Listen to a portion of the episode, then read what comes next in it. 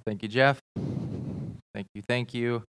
Once again, it's always a privilege to preach God's word. It's just fun to sit there and study it in a different capacity for hours and just to soak it in and to enjoy it. And I truly do relish those moments that I get to do that. So with that, you guys return to the 66th book in your Bible, Revelation. We're going to be in chapter 2 this morning. If you turn with me or on your phones, an app, we're going to be in the ESV version this morning. And Revelation may spark something for a lot of you. We're going to be in the different genre of Revelation this morning. It's the letters. It's a little bit tamer. So do not worry. Bill and Haley are your average couple. They've been married for 1 year, and Bill is madly in love with his wife, Kaylee.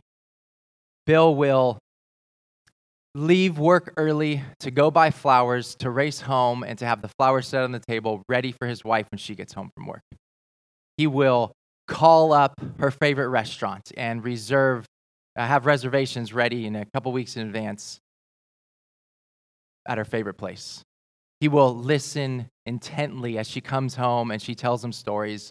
He'll ask questions, and he will be passionate about his wife, Haley. Fast forward 10 years down the road. They now have a few children. Bill is still working hard. He provides for his family. He's kind to his kids and wife, and he's there for them. But no longer does Bill race home with the flowers. No longer does Bill call up reservations at her favorite restaurant. And no longer does Bill sit there and ask good, insightful questions to his wife as she talks to him. And Haley begins to think, does Bill, does my husband, does my spouse still love me anymore? His love for me seems to be fading. And I want us to see this morning that as Jesus writes to this church at Ephesus, he is asking them the same question. Is your love for me fading? Because I can see it in your works. I know you, I see you, and I see the love is fading. Because like them and like us, it is easy to be complacent in a good church. I would say it's easy to be complacent, especially in a good church. When you see around you good teaching and understanding and love for one another and genuine friendships and welcoming and happy, joyful people, we can settle in nice and comfortably. It's easy to do that in a good church. And this is what the Ephesians did. And no doubt many churches ever since have done this. So let's see this morning Jesus' stark warning to the Ephesians, but gentle reminder to us. Let's see his commendations to this church. I don't want us to miss that. This isn't just a letter to them about one thing. Jesus tells John he spends a lot of time commending them for their good works. Let's see that, and let us be encouraged by that this morning. So I'm going to read verses 1 through 7, Revelation 2, and then we're going to pray. To the angel of the church in Ephesus write, the words of him who holds the 7 stars in his right hand, who walks among the 7 golden lampstands. I know your works, your toil, and your patient endurance, and how you cannot bear with those who are evil, but have tested those who call themselves apostles and are not, and found them to be false. I know you are enduring patiently and bearing up for my name's sake, and you have not grown weary. But I have this against you, that you have abandoned the love you had at first. Remember, therefore, from where you have fallen. Repent and do the works you did at first. If not, I will come to you and remove your lampstand from its place, unless you repent. Yet this you have, you hate the work of the Nicolaitans, which I also hate. He who has an ear, let him hear what the Spirit says to the churches. To the one who conquers, I will grant to eat of the tree of life, which is in the paradise of God. Pray with me. Oh, Heavenly Father, thank you for your word. Thank you for this letter. I pray that it is a reminder to us to spur us on to good works, to spur us on to love you, to love each other, and to let love be first and foremost among us. I pray that you would open up the hearts, open up our eyes and our ears, and let us see and perceive and hear and understand what the Spirit has for us this morning. By the power of your Spirit, through your Spirit, I pray that these things would happen. In Jesus' name, amen. Well, John is on Patmos, which he's been exiled to, and he's sitting there, and he is in the Spirit on the Lord's day, and all of a sudden, Jesus comes up behind him, and he looks at him, and Jesus says to him, "Write what you see to 7 different churches." We're going to focus on the Ephesians this morning, but John's going to write the 7 different churches. Now, each of these letters is very specific to their context. They specify what's going on in their church, some good, some bad. Some of the churches get no commendations. So let's see that in its context this morning, but know that 7 is a biblical number, symbolic number for completion. So this is also the last book of the Bible. These letters are written to the church at large. Though churches individually, to the church at large. So let's remember that, and let's know that God has given us this word this morning. They are short. They are to the point. Jesus is not wasting words when he sends this letter to Ephesus. So read again with me verse 1, and we'll see the intro here. To the angel of the church in Ephesus write, the words of him who holds the 7 stars in his right hand, who walks among the 7 golden lampstands. The stars here, just above, John tells us what they are. The stars are the angels of the churches. Jesus is holding them in his hand. Jesus has the authority in our churches. He is the one that we all submit under. He is the one we submit to. In every church, there is no independent church from its head, Jesus Christ. He doesn't send a church off and say, you can go, you're free from me, but he is near. And as we just read, he walks among us. He walks among us. He is present with us. This breaks pride and produces humility. The church is never completely independent from its head. His walking among us should produce a reverent fear, but also courage. Encouragement. Imagine with me that the President of the United States were to announce that he were going to come visit us next Sunday. Now, putting politics aside, however you feel about certain presidents, past, present, whatever, the point is the person in authority would still demand a respect from us, and we would give it. You would naturally be a little bit more deliberate in your action.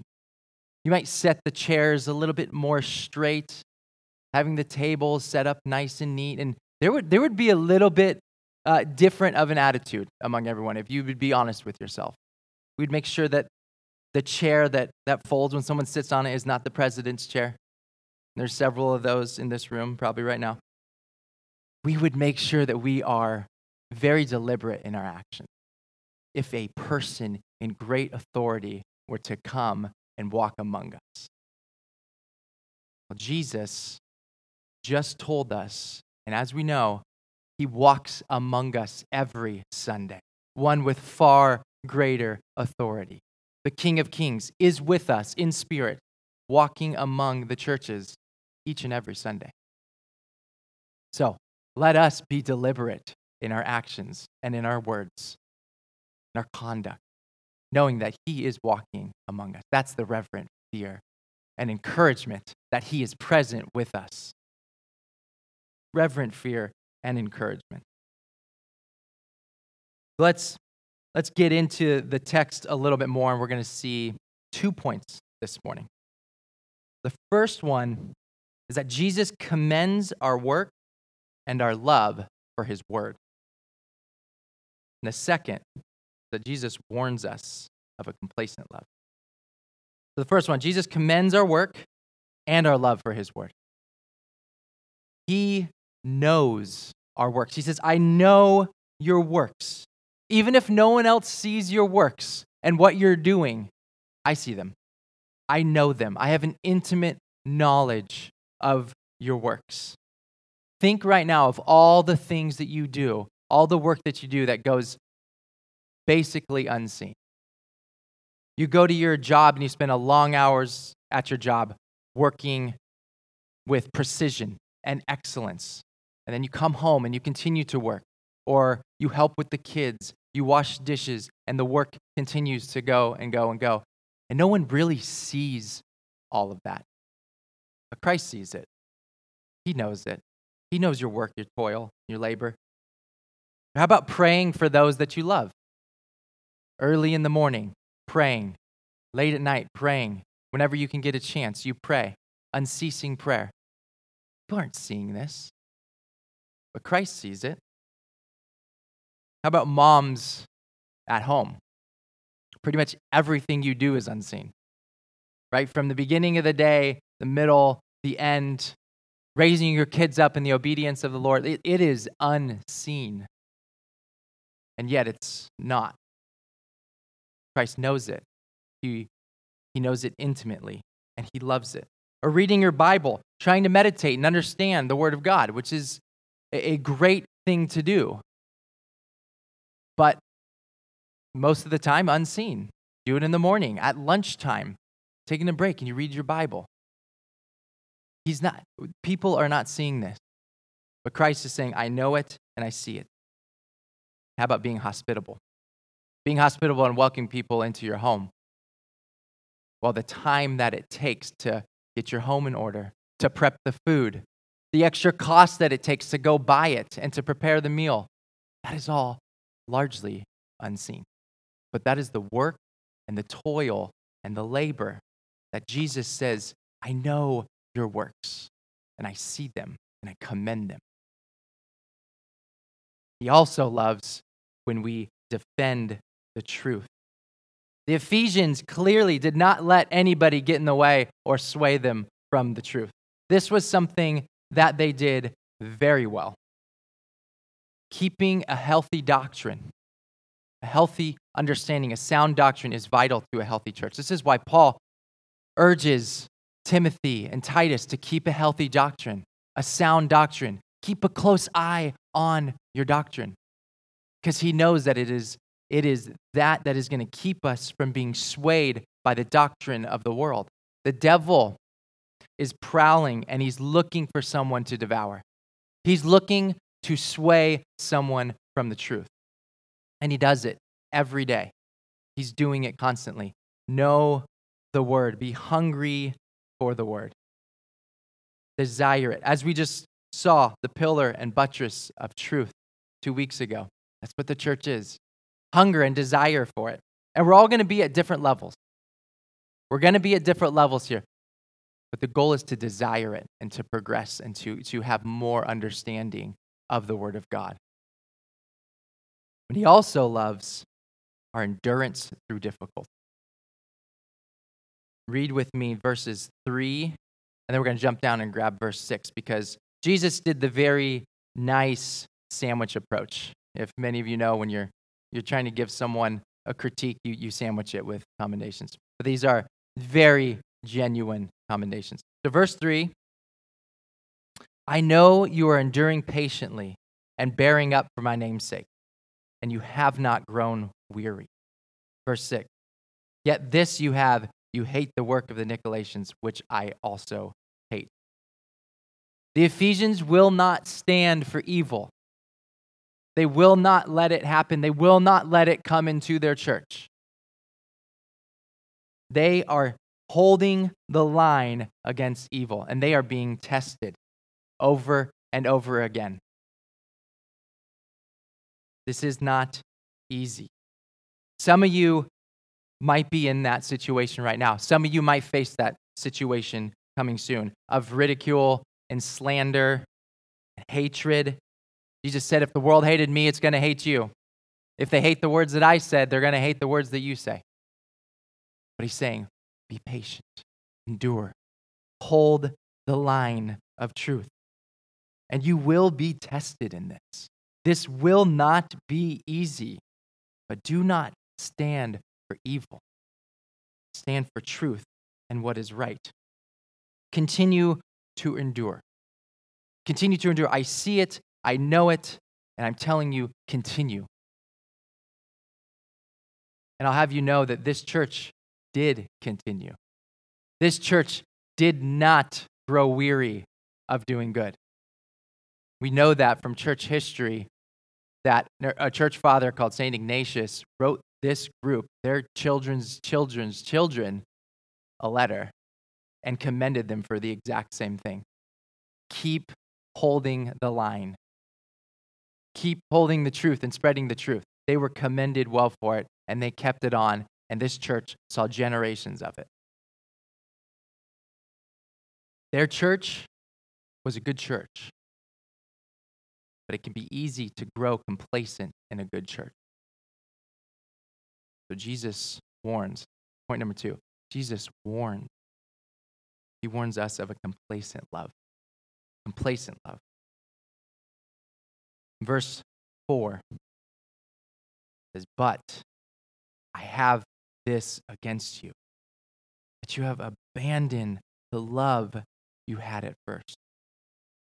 He warns of a complacent love. The love that you had at first. Now, I'll have you know, this love that you had at first is not explained in this text. We don't know exactly what it was. Different commentators say different things. Some, the love for Christ himself. Some say the love for the Christian community. Some say the love for gospel witness. But I don't think those three things need to be disconnected in any way. If our passion and love for Christ is there, we're going to love his glory and his fame among our city. We're also going to love those whom he died for. So we're going to narrow in on the passion for Jesus and his glory in this love. But the love that they had at first, when they were first converted, or when the church first started, since then, the Ephesians had settled for a cold orthodoxy, an inward protection, something that is good, right? We already saw that he commended it, but you cannot stay there. It wasn't a passionate flame. It wasn't the lights on the lampstand standing out, the city on a hill. It wasn't doing that anymore. The lampstand was dwindling. The flame was dwindling, and the passion for Christ and his glory were fading. You see, John is very intentional about lampstand imagery. He uses the lampstand. You guys know what a menorah is? You know, the 7 candles, the 6 branches, one in the middle? That's the lampstand. That's what he's talking about. The original purpose of this lampstand was introduced in Exodus in the tabernacle. And the purpose of the lampstand, you can imagine this big tent, there's no light. The purpose of the lampstand was to be the light in there, and it stood right next to the showbread. The lamp lit the way for the bread, just as the church is to light the way for the bread of life. We are to glorify and to shine light on that. And Aaron's job and his son's job were to make sure that that light never faded, that that light never went out. They had to keep the oil stocked so that light, morning and evening, God gave them instructions to never let it go out. This was their job forever, generation after generation. We also should take the same job as Aaron and his sons, is to keep the oil there so that the light won't fade, the passion won't go out. The Ephesians had forgotten their purpose, their reason for existence as a church. And they settled for a good thing, but it was a lesser thing. It was a lesser love. And I would ask, are we doing the same? Are you doing the same? Are you settling for a lesser love? Do you desire to know the Bible over the person that it points to? It's good that we know the Bible, we saw that, we love it, and it deepens our love for Christ, but we don't stop with the knowledge of the Bible. We want to get to the knowledge of the person behind the Bible, the one that it points to. We love being in a community over the love of Christ and the members of that community. We love being in community, but we don't want to stop there. We want to spur one another on to good works and to love for Christ and his glory. That's where we want to go. They loved good doctrine. That's amazing. Don't stop there. We don't stop there. We make sure the love for God's people and the love for Christ himself is still at the center of what we do. So how do we do this? How do we keep love for Christ and his glory at the center? How do we keep the oil stocked so that the flame won't dwindle? Well, Jesus, as we just read, Jesus actually gives us some answers. He gives us a response to this. So read with me verse 5. We're just going to keep walking through this. They abandoned their first love. Verse 5. He says, "Remember, therefore, from where you have fallen. Repent and do the works you did at first." So he tells them to remember. Remember that love you had at first, that passion you had at first. Bring afresh the memory of that time that you had, that your love was on fire for me and for my people and for my glory. This is like any relationship of dating and marriage and children and remembering that time, right? Bill and Haley at the beginning, he remembered that beginning and he went back to those works that he did for his wife. He could rekindle that flame, that love that he had for her at first. Well, as I was studying for this and prepping for this, I have not had a single passage of Scripture affect me more than when I was studying this one, and convict me more than this one in such a good way. So when I first became a follower of Christ, I was extremely zealous and passionate for him and for his glory. Kaylee knows this, I was ready to take us to Bolivia, anywhere that would have me. I was serious. I was legitimately ready to go. She kind of reeled me back in, which is a good thing. But I was passionate, ready to go. I didn't know the word very well at all, so I don't know how it would have turned out, but I was ready to go wherever and tell people of the glory of Jesus. I really was. Then I settled in, I went to seminary, and I started to learn more, and I used what I learned, and I was at work, and I saw my work as this mission field. I had a lot of discussions with unbelievers, I had people who were seeking, and I had a lot of young believers who just didn't really care much for the Bible or care much for church. And it was a 2 or 3 year stint it was such an amazing time. And I just remember how much I enjoyed it. And I prayed for opportunities and God answered those opportunities. And I got to sit with and talk to a lot of people and encourage a lot of people to love the Word of God and to pursue Jesus. And it was a sweet couple years. It really was.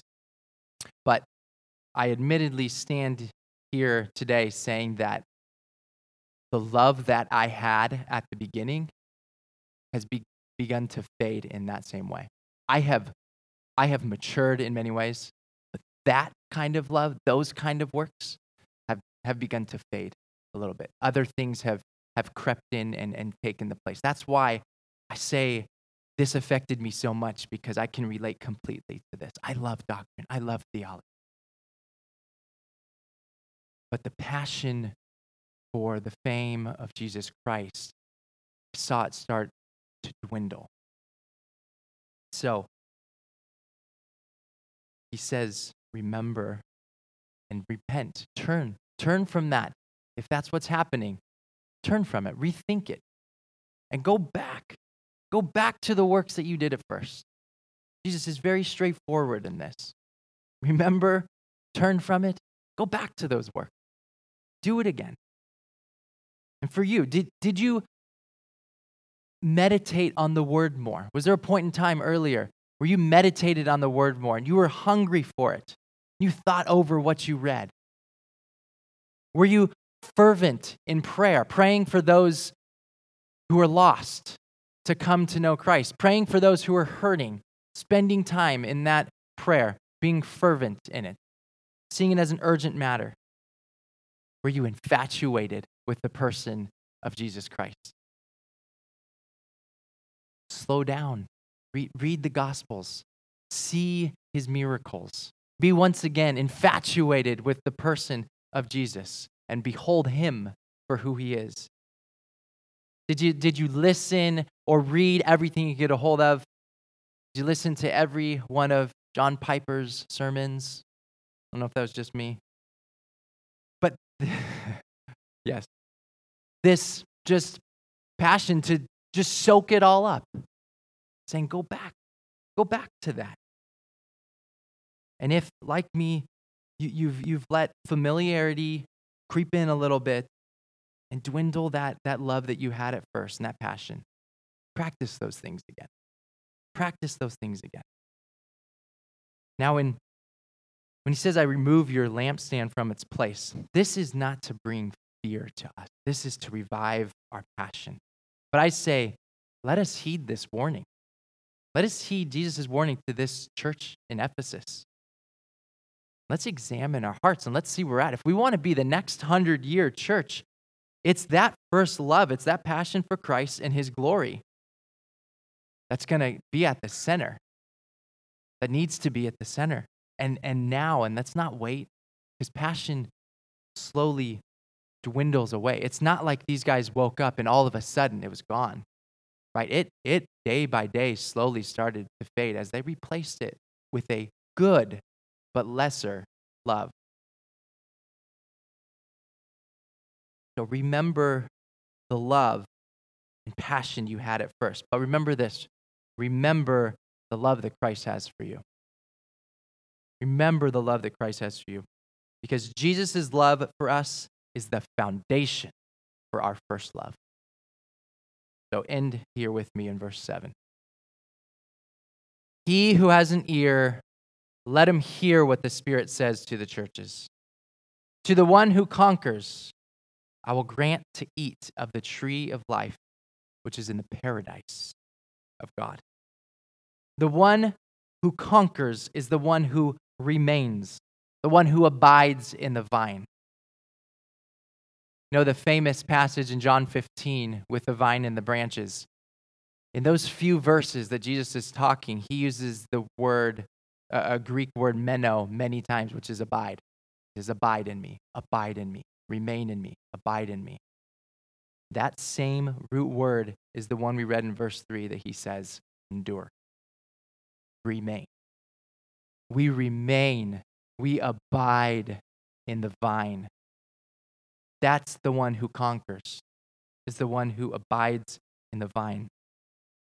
The call for us is not to chase a feeling of love that will wax and wane as we continue on through life, but it's to rest in the perfect love of our Savior, to abide in that love and to remain in that love. Because Jesus is the one who conquered death. For us to be conquerors, we cling to him. We cling to him. And by union with him, his death is our death, and his life is our life. Our hope to eat of the tree of life rests in the one who died on a tree and rose again. That's our hope. Our love for him, our passion for him, it will never be enough to save. But his love and his passion for you is already enough to save. It's already enough for you. So pursue and pray for a passionate love for your Savior. This is a good thing and what he's calling us to. But know that as you strive to do so, his love for you demonstrated on the cross is what keeps you, is what protects you, is what sustains you, and doesn't let anything separate you from him. That's the love of the Savior that we have. That in the garden, when the tree of life was cut off from our first parents, ever since, it has been cut off until Jesus came and hung on a tree, and he opened up the way to the tree of life again. And we cling to him. And as we just sang in that song, well, our real hope and peace is that he clings to us, that he holds to us, because we can never keep our hold. But we rest and trust in the one who has a firm grip and who will never let go. That's the kind of Savior worth pursuing, isn't it? Worth being passionate about, worth returning to. Christ continues to walk among the churches today. He continues to walk among our church today. This is not limited to the first century. It is not limited to this church of Ephesus. He walks among the golden lampstand. He comes to encourage. He comes to warn. He comes to exhort. And if you can say that your first love has faded, your passion for witness or your love for those whom Christ has died and purchased by his blood, I say, take the words of Jesus. Remember what it was like. Remember those works that you did at first and return to those and let it rekindle and renew that passion of the first love again. Let's pray. Heavenly Father, we read your words this morning. We heard your words this morning, and we say, would you please help us in this pursuit? Would you work in our hearts as we endeavor to return to the first love, or that we continue in our first love wherever we're at? You know our hearts. Lord, I pray that you encourage us, that you exhort us in this, and that by the power of your Spirit, that you help us in this. But remind us of the foundation. The foundation is the love that you have for us, the perfect love that casts out fear, the love that we already have and do not need to earn, nor can we earn, but to rest and to abide and to endure in your love that you have for us. That's what we cling to, knowing that you cling to us. And in that, we are conquerors, and we will eat of the tree of life in the paradise of God. You have written that story. But as we're here now, help us to stand firm in the truth and to propagate the truth of the gospel and bring light into the middle of darkness. I pray these things in Jesus' name.